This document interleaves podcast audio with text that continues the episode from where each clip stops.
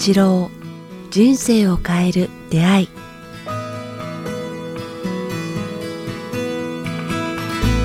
こんにちは早川洋平です。北川八郎人生を変える出会い。北川先生今日もよろしくお願いします。よろしくお願いします。北川です。さあ、えー忘れないうちに先生がですね先週あお話しした、そうなんえーと歯医者さはい。んからの質問にですねちょっと言い忘れたことがあるということで忘れないうちにお話をいただこうかなと思うんですが、はまあちょっと読みますけど現在先生は何か目標なものを掲げていますか？その場合のルールなどは終わりでしょうかって書いててまあはい。私の目標はあんまり大したことない目標なのでいあのいいんですけどもルールっていうところでこう私のルールを作るとしてはですね、はい。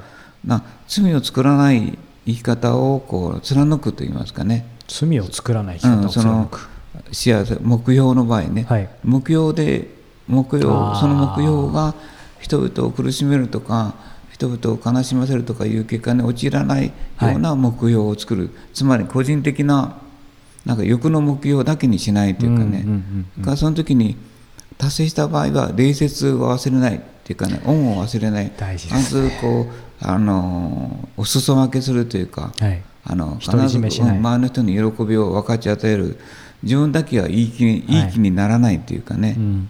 だからその恩義を大切にする。まあ、はい。古いことのように思うけれどもとっても大切なことでその人の人格を高めてくれるよねやっぱ、うん。何かやってそれだけ有頂天になってるとすごい狭い人間なんだけどそれをみんなのおかげだし、これお礼だよとかまあちょっとあのおごるねとかあちょっとあの挨拶待ってありがとうございましたとかいう笑顔だけでもいいんだけれども、はいそういう礼節と恩義っていうのを絶対忘れてはいかん本当ですよね。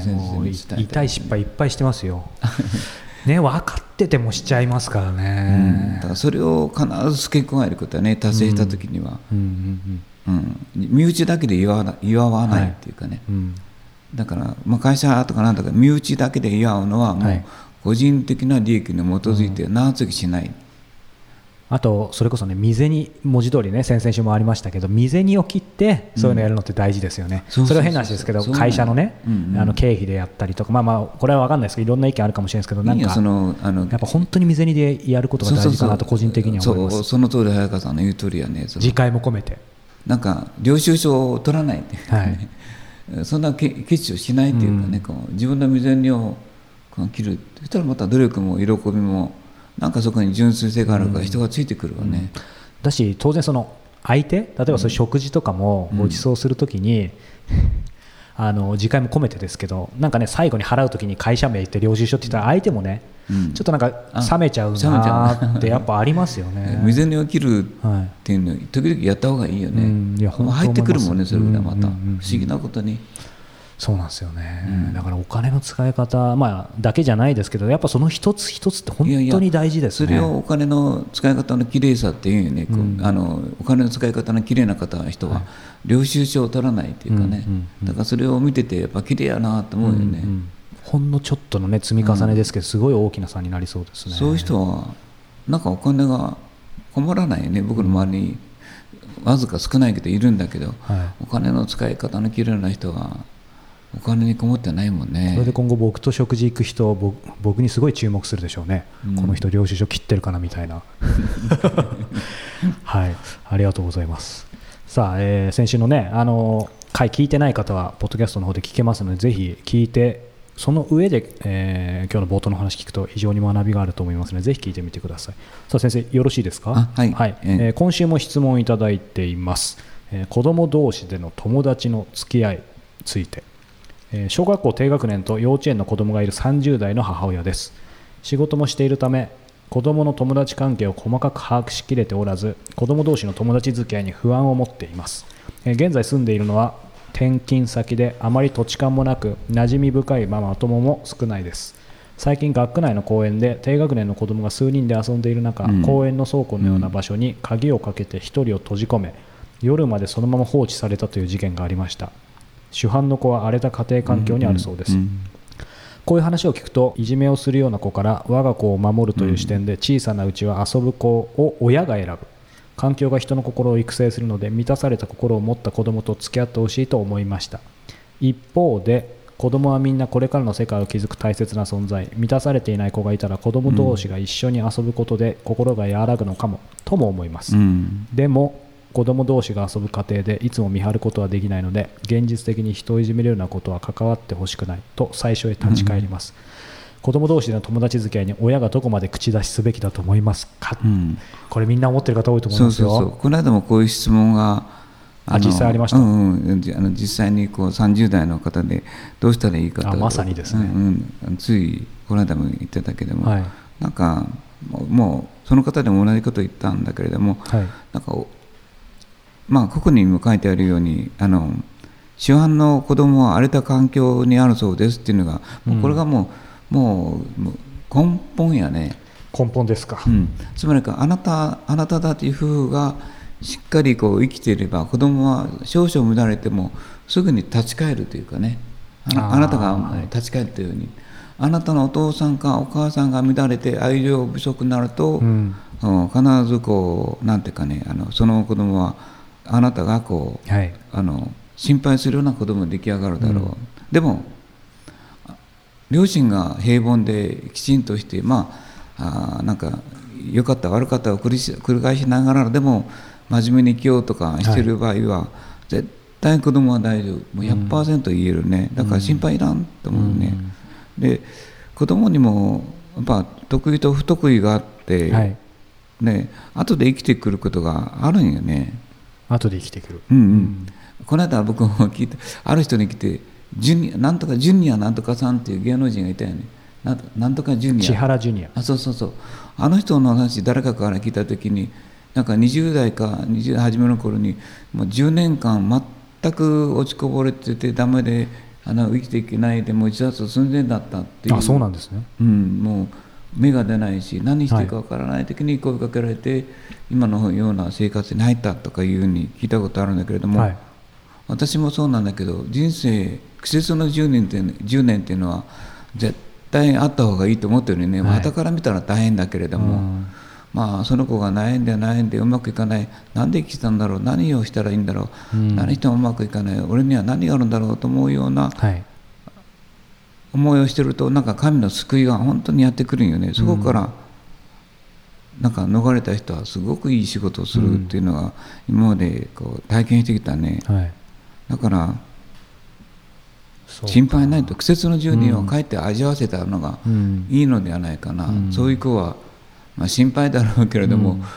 実際が後でものすごく伸びてくるっうん。ていう神が神の救いがあるというか、そうするとこのねお母さんとしては、まあ、ご自身の、まあ、外よりもご自身の家庭環境をやっぱりしっかりしてればあの自分のお子さんは、まあ、問題ない、うん、あそこで第三の愛情っていうことをまたこの話そうと思ってたんだけれども、はい。やっぱ健康な子供にしたいと思う時はちゃんと食事をしたいと思うよね。常々おっしゃってますよね。でも食事と同じぐらい大事なのは同じ量の愛情がいるっていうことよ。食事と同じ量の同愛情。じもう絶対愛情という食料っていうかね、はい。愛情という食事が欠けた場合は、うん。あの荒れた環境になるわね、うん。ななんか客観的人を嫌うとか、なんかごまかすとか、うん。なんか責任取らないとかいじめをするとか、えーなんかそういうこう自分の身だけ守ろうとか、うん。うんしてしまうとかね、はい。だから逆になんか胆力をつけさせる。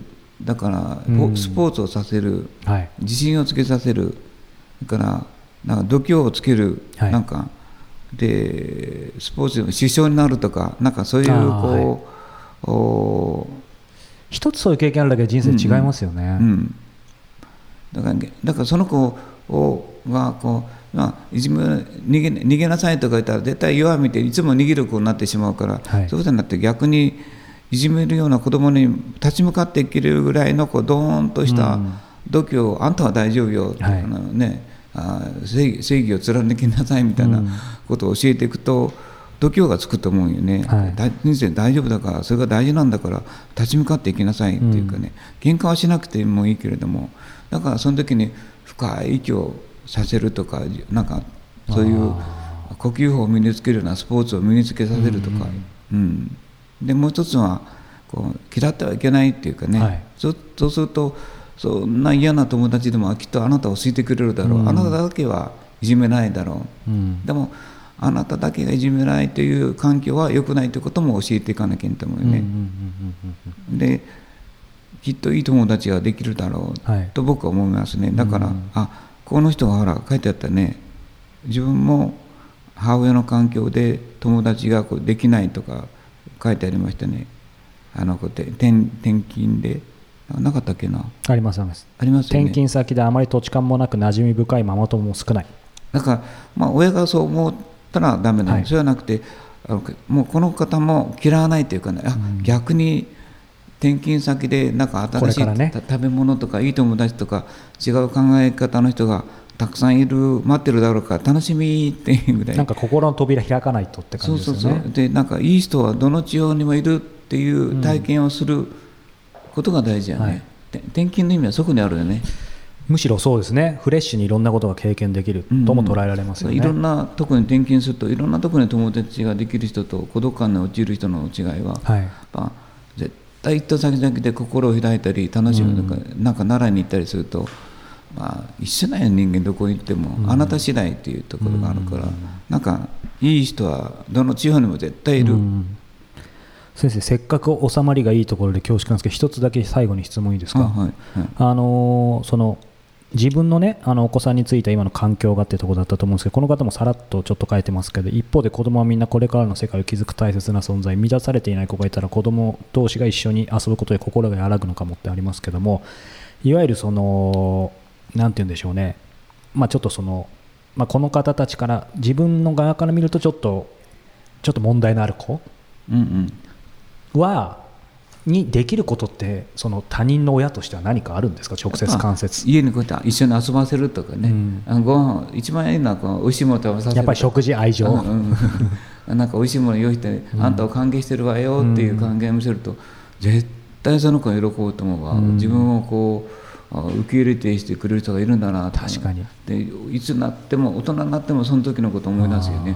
あの時のあの子何々君のお母さんがすごいニコニコして確かに。あのよよそのお母さんは逃げていくけれどもその人は自分を受け入れてなんか、なんかねエエビの天ぷら作ってくれたとか、あでも先生おっしゃるように。コーヒーくれたとかなんかあの飲ませてくれたとかあコーヒーじゃなかった紅茶だ。でもあります。やっぱり僕も今ふとなんかあの高校の時の親友の家によく泊まりに行ったんですけどそのお母さんがやっぱいいつもいろんな美味しいご飯作ってくれて、うんうん。まあ、食べ物の話っていうのもと思ったんですけど今日の話聞くとだ大事ですね。大事なんや。本当に愛情って感じし愛ますよね。情と食べ物はひっついてもらってるから、うん。だから食事と同じぐらいその愛情っていうのは第三の愛情っていうのは。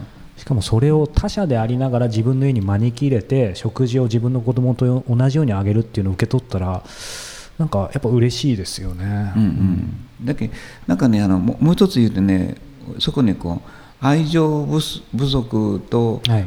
未来に対する不安っていうのはね、うん。あの大人になっても続いてるね。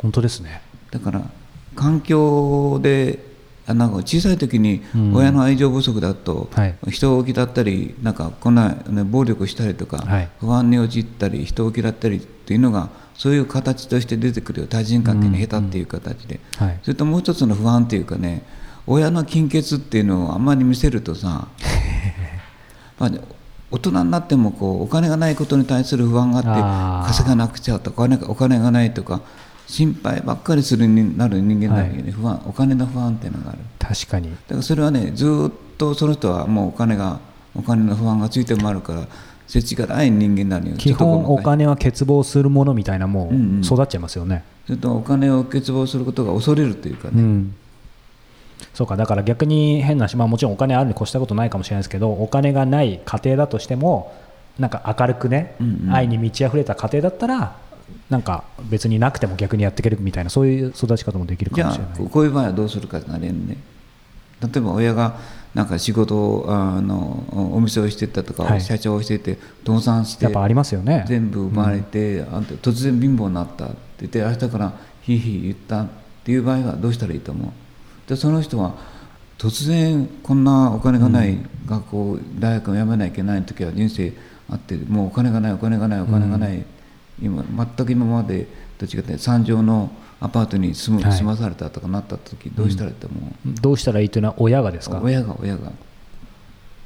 まあでもそういう時こそまさに予祝なんですかね。うんうんうん。